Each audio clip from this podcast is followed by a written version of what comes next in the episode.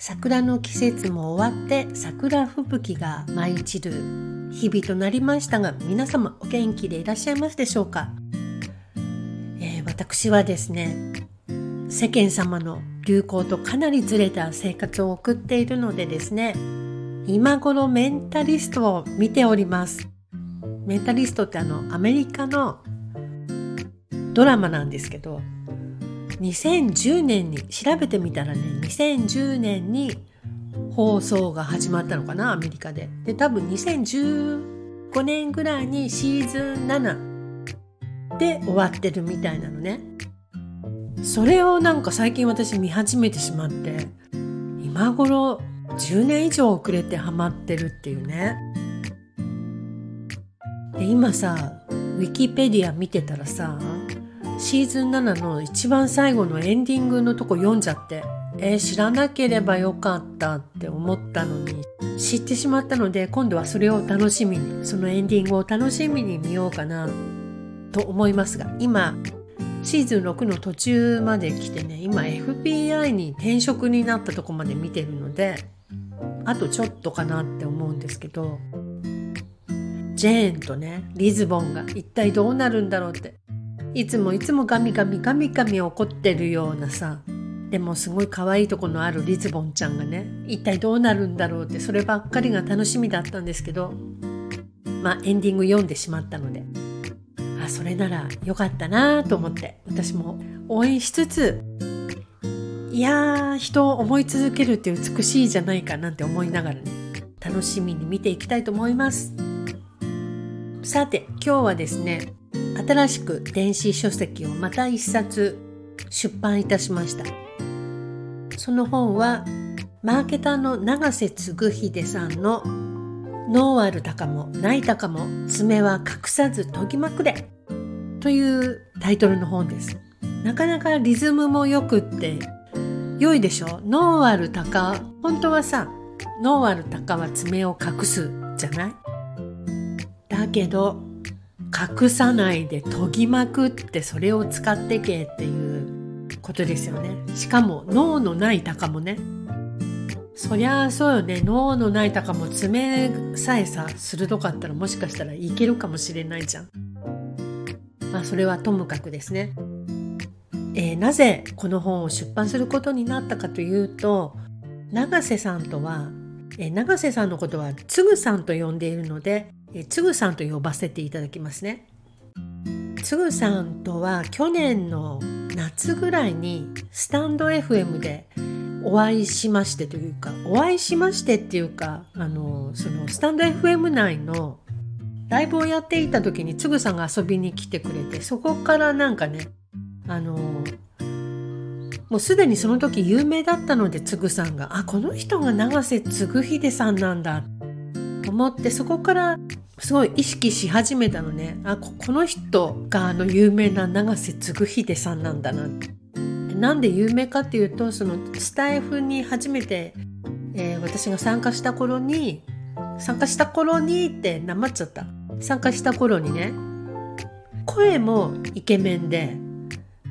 顔もイケメンの人ってここにいるんですかみたいに誰かに聞いてみたことがあるのね。そしたらその時に永瀬嗣秀さんっていう人がめっちゃかっこいいですよって教えてもらって、ですぐ検索してみたんですけど、経歴がすごすぎちゃって、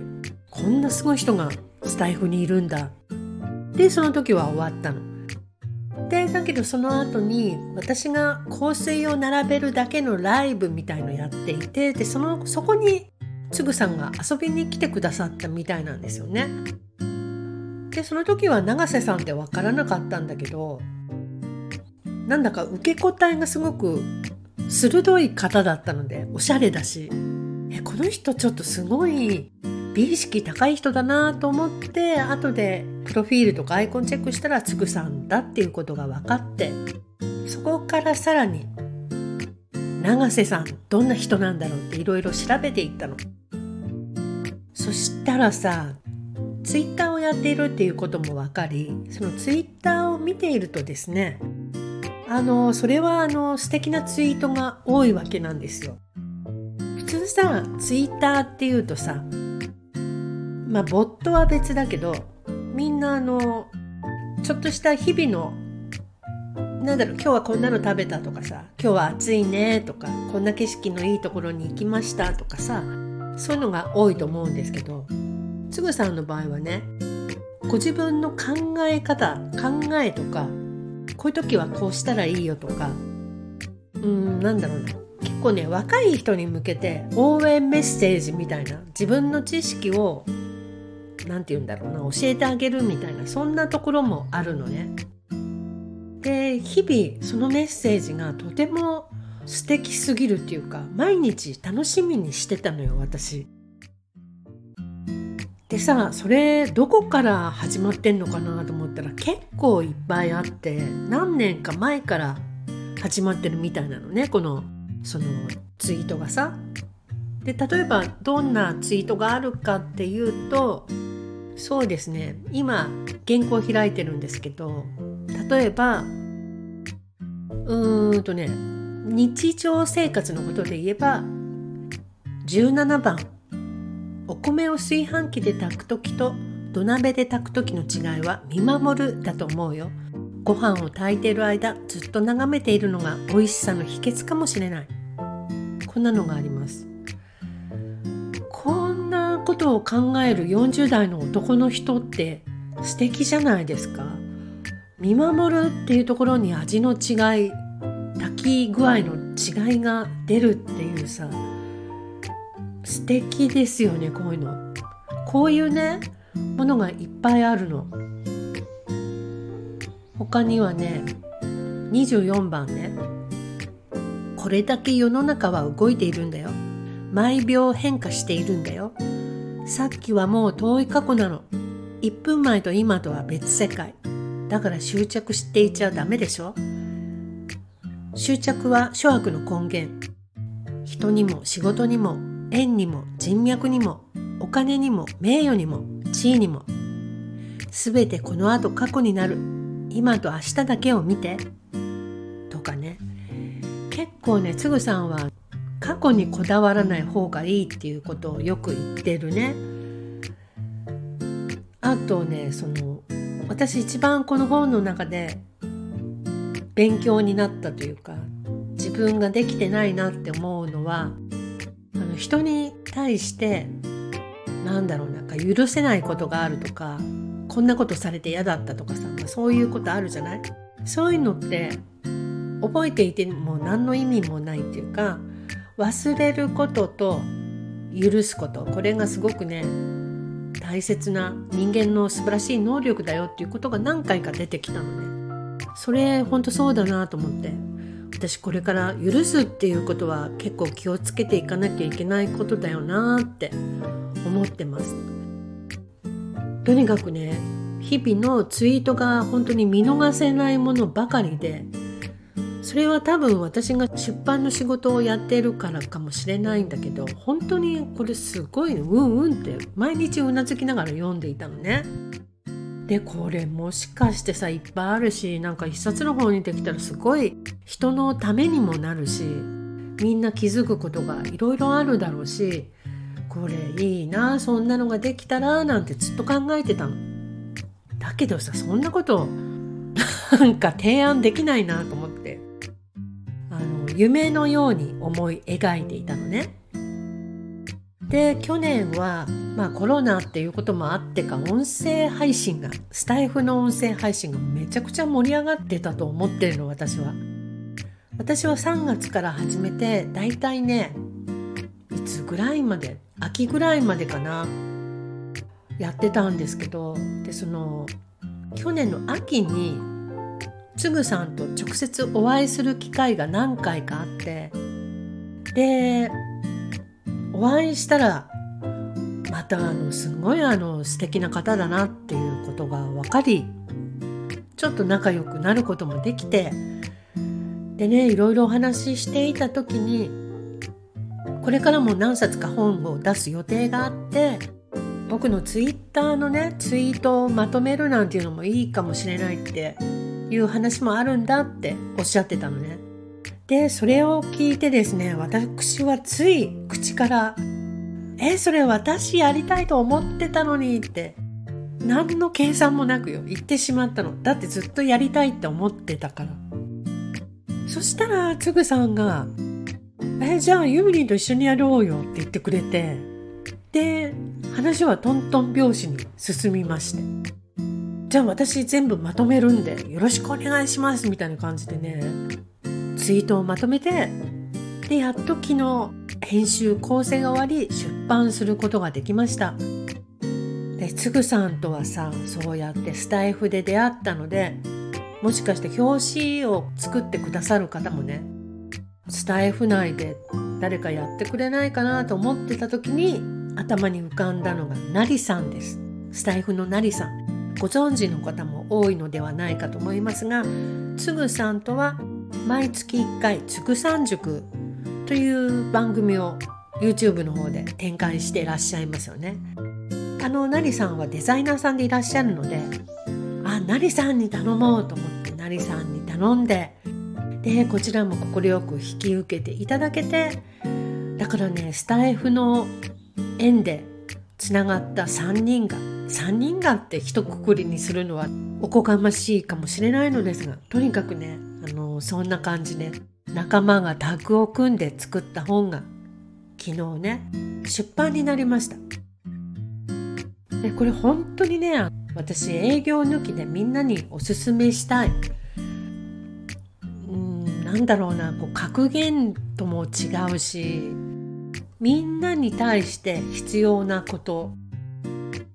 なんかね本当にあの読んだらそうだよねって納得できるんだけど、自分から発信しようと思うとできるようなことじゃないことがすごい多いのね。でこの本はうんといくつまであったかな、さんびゃくななじゅうぐらいだったかな、つぶやきをセレクトして載せているんですけど、だいいっ章いち限みたいにしています。ひとつぶやきね、一元が人生を満喫する的な心得。ここはなんだろうな、日常生活とか日々どんな風に生きたらいいよとかさ、アドバイスみたいなものかな。でだいに元人を動かす的な心得。ここはマーケティング、つぐさんはマーケターでマーケティングが専門分野なのでね、その辺の、えー、マーケティングについてどんな風にしたらいいよとか、こういうことが大切だよとか書いてあります。でここは私なんか全然マーケティングとかわからないんですけど、そういう人でもなるほどねって思える、何も難しいことを言ってるわけじゃない、当たり前のことを当たり前に書いてるっていうのかな。だけど視点が鋭いのよね、そこがすごいと思います。でだいさん限、これはつぐさん的な心得。ここはうーんなんだろう、つぐさんがいろんなことをどう思っているかとか、日々のこと、人生のこと、こんな風にするといいんじゃないとか、僕はこんな風に思うよとか、そういうことが書いてあるかな。でよん限、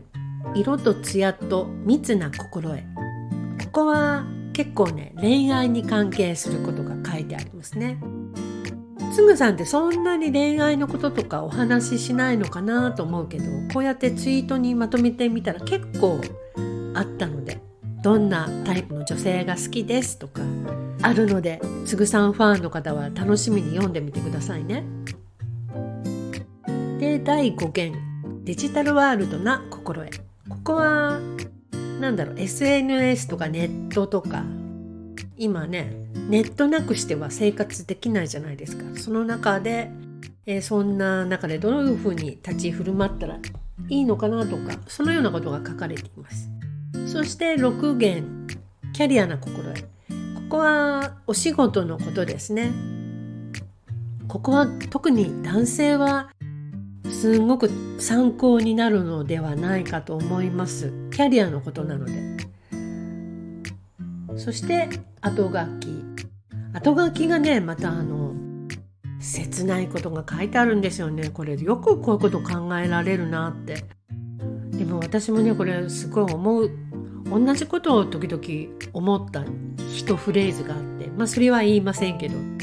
楽しみに読んでいただけたらいいと思います。で、最後がプロフィール。プロフィールとリンクが載っていますね。いろいろな Twitter とか Facebook とか、あとね、雑誌のレオンのかっこいい最強の大人じゅういちにんっていうところに選出されてまして、それが記事になっていますので、その記事の ユーアールエル なんかも載っています。こちらはあの編集長の石井様にね、承諾を得ておりますので、それが載っています。今回のこの本の表紙に使われているつぐさんのお写真があるんですけど、こちらは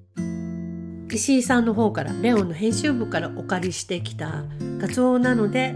えー、これね、これも素敵ですよ。そして最後に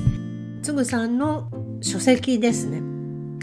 マーケティングビッグバンという書籍がございますが、そちらのそちらを読みながら聞いてくれたらすごい嬉しいと思いますみたいな感じで作られているブックトラックというのがあるんですけど、 YouTube の ユーアールエル が載っていますので、こちらを聞きながらまたこのね、ノーあるだかもないだかも爪は隠さず研ぎまくれ、これを読んでいただけたらいいかななんて思います。谷口彩さんという方が作曲して歌ってくださっているんですけど、こちらがまた素敵な曲ばかりでね、あやさんは本当に私応援してるので、コロナが収まったらぜひライブ見に行きたいと思っています。はい、というわけでですね、今日は長瀬つぐひでさんの電子書籍ノーあるたかもないたかも爪は隠さず研ぎまくれを紹介させていただきました。こちらの Amazon の ユーアールエル は概要欄に掲載しておきますので、よろしかったらそちらからクリックして購入していただけたら本当に本当に嬉しいなって思います。スタイフからね、こんな一冊の本が生まれるなんて全く予想だにしていなかったというか、こんなこともあるんだなっていうセレンディピティですね。私は本当に音声配信が大好きなので、楽しく遊べたらいいなぁなんて思っていたんですけど、長瀬つぐひでさんという素敵な人、そしてなりさんというね、彼もとってもユニークな方なんですけど、この人たちと知り合うことができて、こうやって一つの作品を生み出すことができたのも本当にスタンド エフエム のおかげなので、ありがとうございます、スタンド エフエム 様。で、この書籍なんですけど、アンリミテッドで購入することもできますので、よろしければ一度読んでみてください。多分ね、Kindle 版も欲しくなると思う。これアンリミテッドで、まあ、置いとけば置いとくことはできますけど、なんかさ、一冊ずつどんどん削除してっちゃうじゃない。で、その時に、